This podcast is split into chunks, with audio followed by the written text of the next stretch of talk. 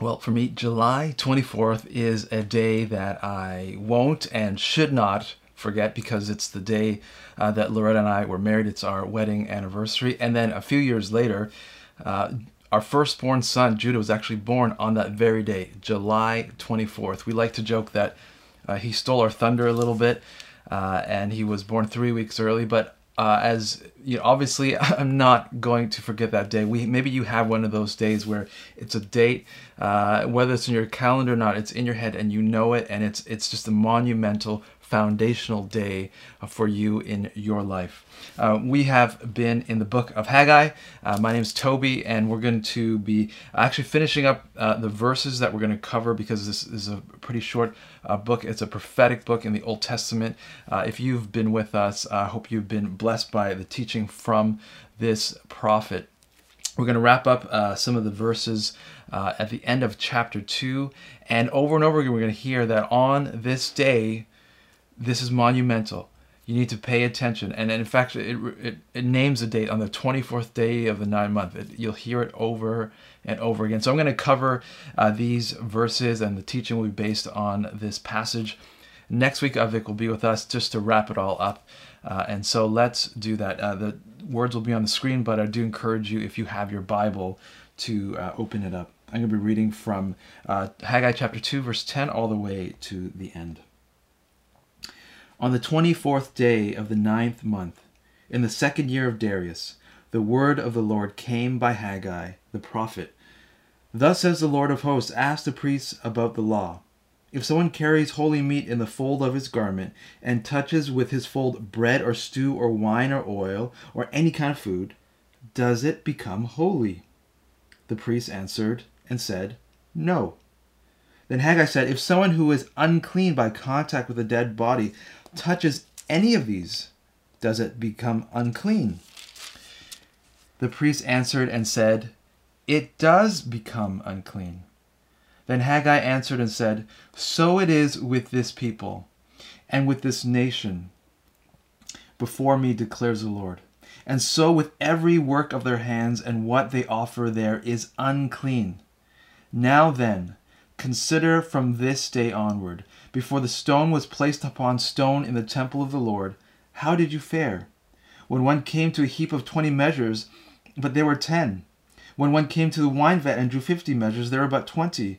I struck you with all the products of your toil, and blight, and with mildew, and with hail, yet you did not turn to me, declares the Lord. Now consider from this day onward, verse 18. From the twenty fourth day of the ninth month, since the day that the foundation of the Lord's temple was laid, consider Is the seed yet in the barn? Indeed, the vine and the fig tree, the pomegranate and the oil olive tree have yielded nothing, but from this day on I will bless you.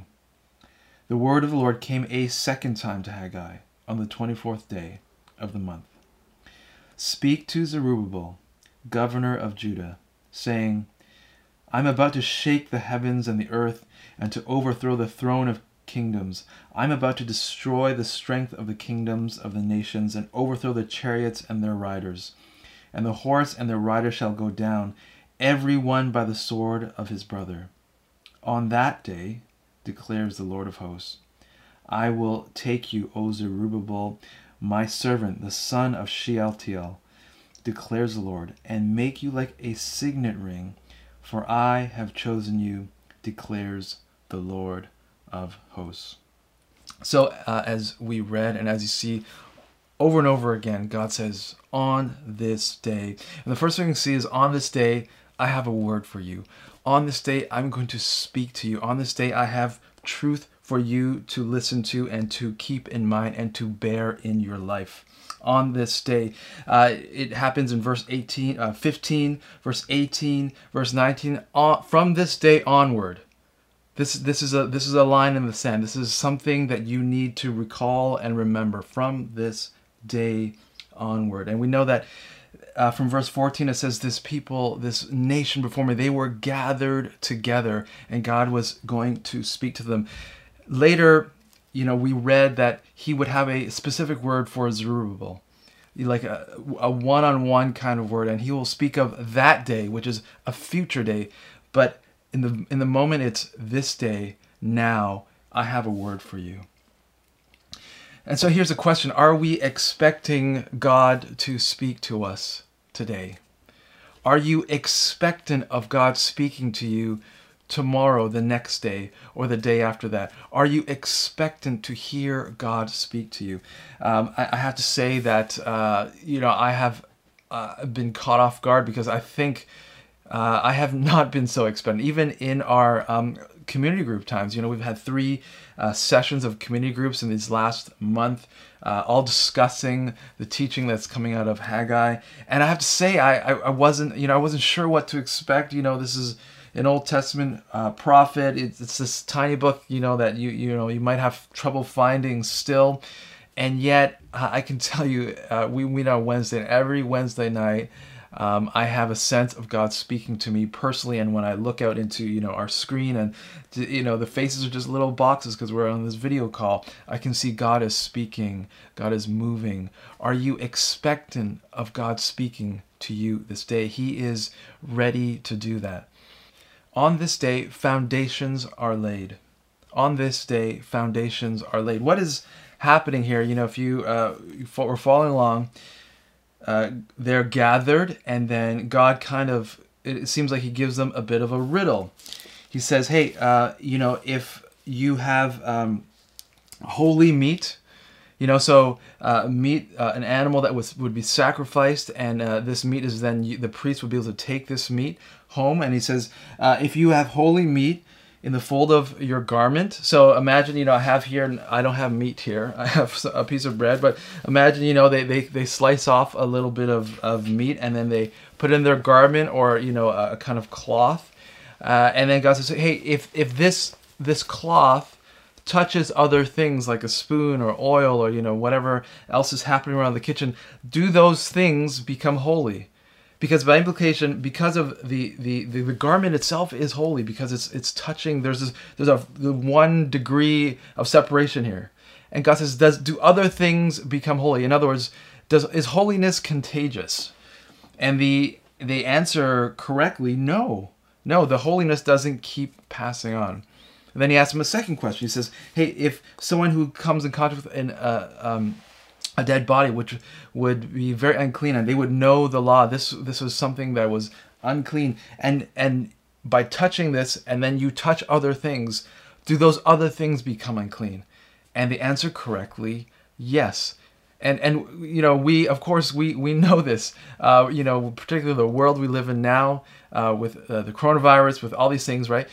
Sickness passes on. It's contagious. It, it keeps going. Whereas uh, cleanliness uh, doesn't necessarily, like me washing my hands, doesn't mean someone else's hands are washed, right? And if you put a sick person and a healthy person in the same room, we know that the health isn't going to pass on. No, instead, that sickness is passed on to the healthy person. Uh, uncleanliness, unholiness, impurity keeps going. What's the point here? God is saying, "Hey, you have neglected me for all these months. You know, this is this uh, uh, Haggai was written over." You know, the span of a few months, but for years they had been back in Jerusalem and uh, facing opposition. They did not rebuild the temple. They neglected God uh, in their actions. And he and, and he says basically that, hey, because you've neglected me, because everything has been unclean. What your hands have done, even as you've continued to work, have become unclean. They, you're, you're, you're running into problems. You're, you're running into efficiencies. You're banging your head against the wall. And, and if you remember, this was the first, um, the first chapter where it talked about, and it repeats again, where, you know, they, they went to draw this much, but only this much came. They went to plant this much, but only, only so little came. And he says, basically, because you have neglected me, because you have not put me first, you have been frustrated. And so it is at this point, on this day, where God says, when, where the foundation is laid. Verse 18, let me read that for you again. It says, Consider from this day onward, from the 24th day of the ninth month, since the day that the foundation of the Lord's temple was laid. He says, On this day, you're going to lay a foundation, and from this day onward, I will bless you. See, before you've laid the foundation, your your heart's not there. But because you you're laying the foundation now, you're putting me first. I'm going to bless you. You know, foundations uh, are are obviously so important to the the structure of buildings, uh, both ancient and modern. Right? There, there's no there's no difference. In fact, uh, the, for many ancient structures, the only thing that's left is the foundation if it's good. And foundations are used uh, as a metaphor and image all throughout the Bible uh, uh, for for goodness, for blessing, for God Himself. And and when uh, there's trouble and trial and strife, it talks about foundations being laid bare. Maybe you've had those kinds of moments where you come up against uh, trial and struggle and pain uh, relational or health or job, and uh, your foundation is laid bare. And for some of us, maybe we find that our foundation is not God and it's it's laid bare, and, and perhaps the foundation is cracking and crumbling. And like I said, all throughout the Bible, it talks about God as a foundation. Uh, I love how Hebrews uh, looking back, Hebrews written the New Testament, looking back at Abraham, all the way at Abraham. He says, you know, he was roaming in tents, this Abraham who was called and followed God. But then he says this uh, For he was looking forward to the city that has foundations, whose designer and builder is God. This is how Isaiah 26 puts it. You keep him in perfect peace. Him who who's this him whose mind is stayed on you, the Lord, because he trusts you. Then he says this in verse 4 Trust in the Lord forever, for the Lord God is an everlasting rock. He is an everlasting rock and foundation. And finally, of course, Jesus himself. Uh, in in uh, Luke chapter 6, he points to himself, and not just himself, but obeying his teaching as the foundation, as the base of building your life. He says this Everyone who comes to me and hears my word and does them, I will show you what he is like. He is like a man building a house who dug deep and laid the foundation on the rock. And when a flood arose, a stream broke. Again, that house could not shake it because it had been well built. Over and over again, the Bible points us to God being our firm foundation. And this was the moment for this nation for these Israelites who for so long had neglected God. And and all they're finding is just trouble and toil and strife and they're just just frustration. And you know it's easy to think, well, okay, I guess what you're saying is, you know, behave behave better uh, and then, you know, get blessed and behave bad, uh, you know, cursing, I guess. But you know, notice that uh, when God talks about the cursing, he says uh, in verse 17, he says, I struck you with all the products of your toil, with blight and with mildew and with hail. He says, Yet you did not turn to me, declares the Lord. See, even what we'd call cursing, even the frustration, even the lack of productivity, God puts in place because He's calling us. Because he, he's he's saying no, turn back to me. I he it's it's it's a relationship that he wants, not just your actions or your good deeds and that's that's you know what we noticed uh, even in the early uh, in chapter two, uh, which we which Mike led us through last week.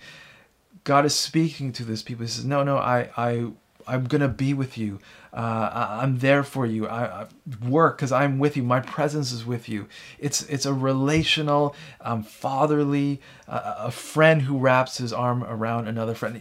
God is there calling us to be near Him, not just to do the good works, not just to like get busy with um, religious things. And maybe that's where you are, you know, because before you lay the foundation of God Himself and the teaching of Jesus, then uh, listening to this sermon or reading your Bible or getting involved in, you know, a prayer group or community group, that's all going to be furnishing without the foundation. And if your foundation is still on something else, if your confidence is still ultimately on something else, then trials are going to come, tribulations are going to come, and, and you're going to find yourself on shaky ground. The walls are going to crumble because your foundation is not laid on God Himself. And this is the moment, this is the day where God says, No, no, on this day, you're going to, uh, you know, lay this stone down. You're going to set this foundation, and, and then I'm going to bless you. I'm going to bless you because you've put me first. You've laid me uh, as your foundation. On this day, uh, not only a word for them, not only a foundation is set, uh, but as we read, uh, it's they go from cursing to blessing on this day, from curse to blessing. And we see that right at the end of this first word uh, in verse 19. He says, On this day I will bless you, or sorry, from this day I will bless you. Uh, but then this there's a second word you've noticed, you would notice. A second word came in verse 20. Let me read that for you again.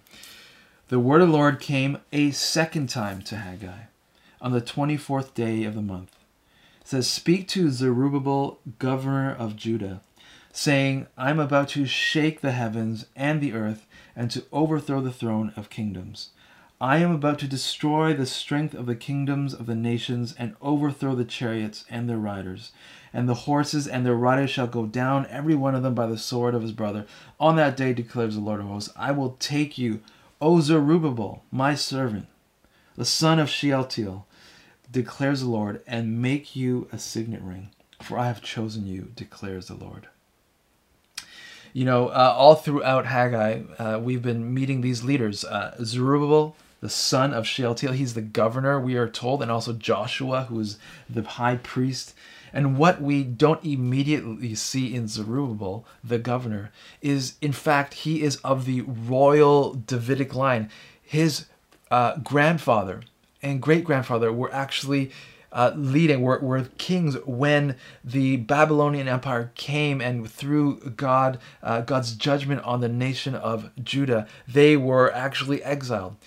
And uh, very significantly, this is what Jeremiah uh, writes uh, of his grandfather. He says this uh, in Jeremiah 22 he says, As I live, declares the Lord, through Coniah, the son of Jehoiakim, king of Judah, uh, were the signet ring on my right hand. He says this, Yet I would tear you off and give you into the hand of those who seek your life, into the hand of those whom you are afraid, even into the hand of Nebuchadnezzar, king of Babylon, and into the hand of the Chaldeans or the Chaldeans. And so we see here God speaking about Zerubbabel's uh, grandfather, who had rebelled against God, and who, and God's judgment came. He says, "I'm going to tear this you off like a signet ring. A signet ring was was a, a ring of, of, of, authority, of power. It could be used to you know for stamping. So it was it was very uh, it was a, a picture of authority. And God says, "I'm tearing you off.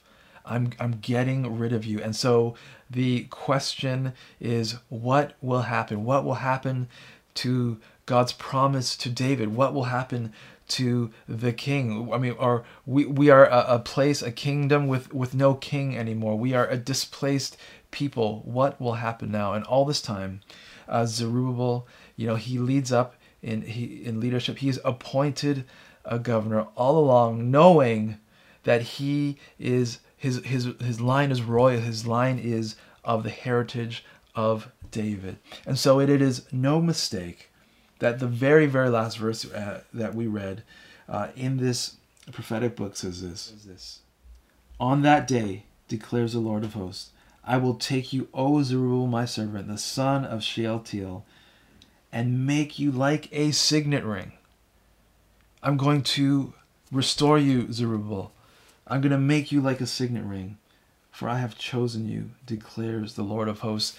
Uh, the, the first word was for the nation, it was for the people. But then it just, God speaks to Zerubbabel. It's like a, personal word. It has implications for the whole nation, but it's a personal word. It's, I'm going to restore you. I, I, I'm, your, your, your bloodlines, I'm going to restore, and I'm going to bless.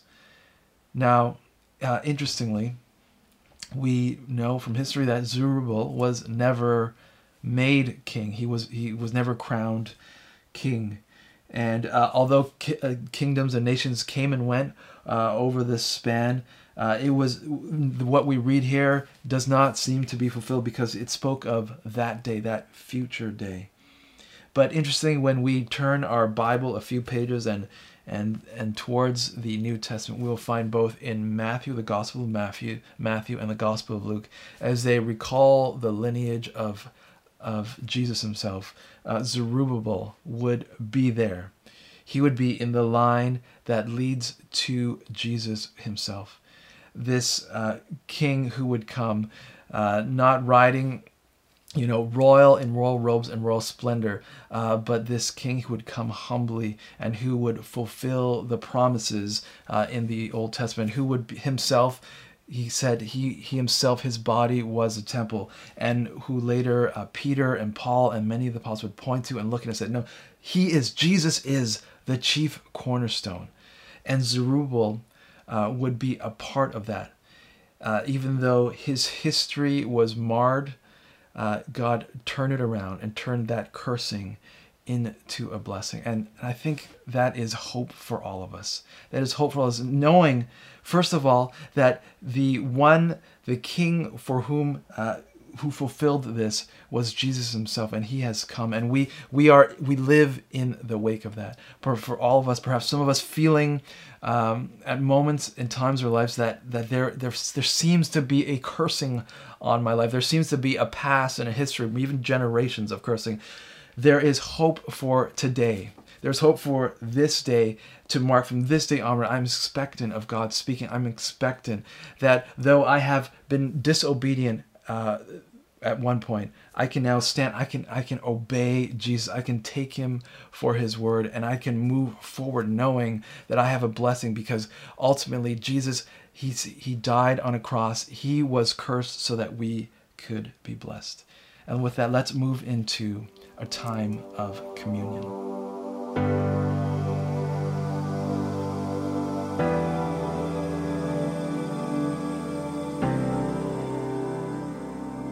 passage, we were reminded that holiness is not contagious. You need first hand knowledge of holiness. And in the final meal, we call the Last Supper, where Jesus gathered his disciples, he broke bread, he took this cup. Uh, he was there one on one with them. He was looking into their eyes and he said to them, You know what? I'm not going to eat this again until I come again, but do this in remembrance of me.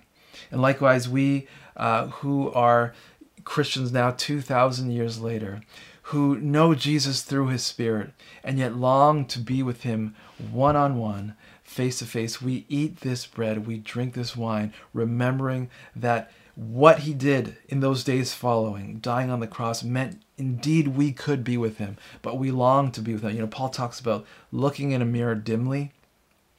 And I suppose our mirrors are a lot clearer now. But he says, you know, now we see dimly, but one day I'm going to see face to face. And we long for that day where we'll see Jesus face to face, where all this trial and struggle and, and toil and, and pain that we go through now would ultimately lead to grace and lead to a, a moment of pure joy with Jesus. And so, um, if you have uh, your bread or a cracker or a chip, we um, break this bread, uh, remembering that Jesus' body, uh, the coming king who Zerubbabel would eventually point to, he came, he died, and he was the ultimate sacrifice for us.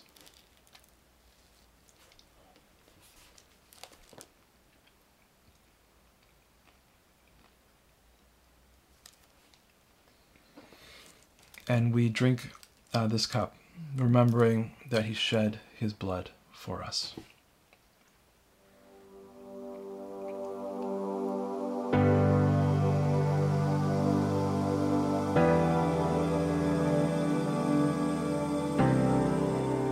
I want to lead us in our commission by commissioning you, by calling you to live your life with Jesus as your foundation. See, when you have Jesus as your foundation, you can take other things that come into your life and you can place it on Jesus and do, do these line up? Are these true? Because I know Jesus as a foundation and obeying his word is true. So now when I when I take that teaching or that book or that song or that whatever it is, or that idea I have or that new job, I can place it on Jesus and say, does it line up? Is it true?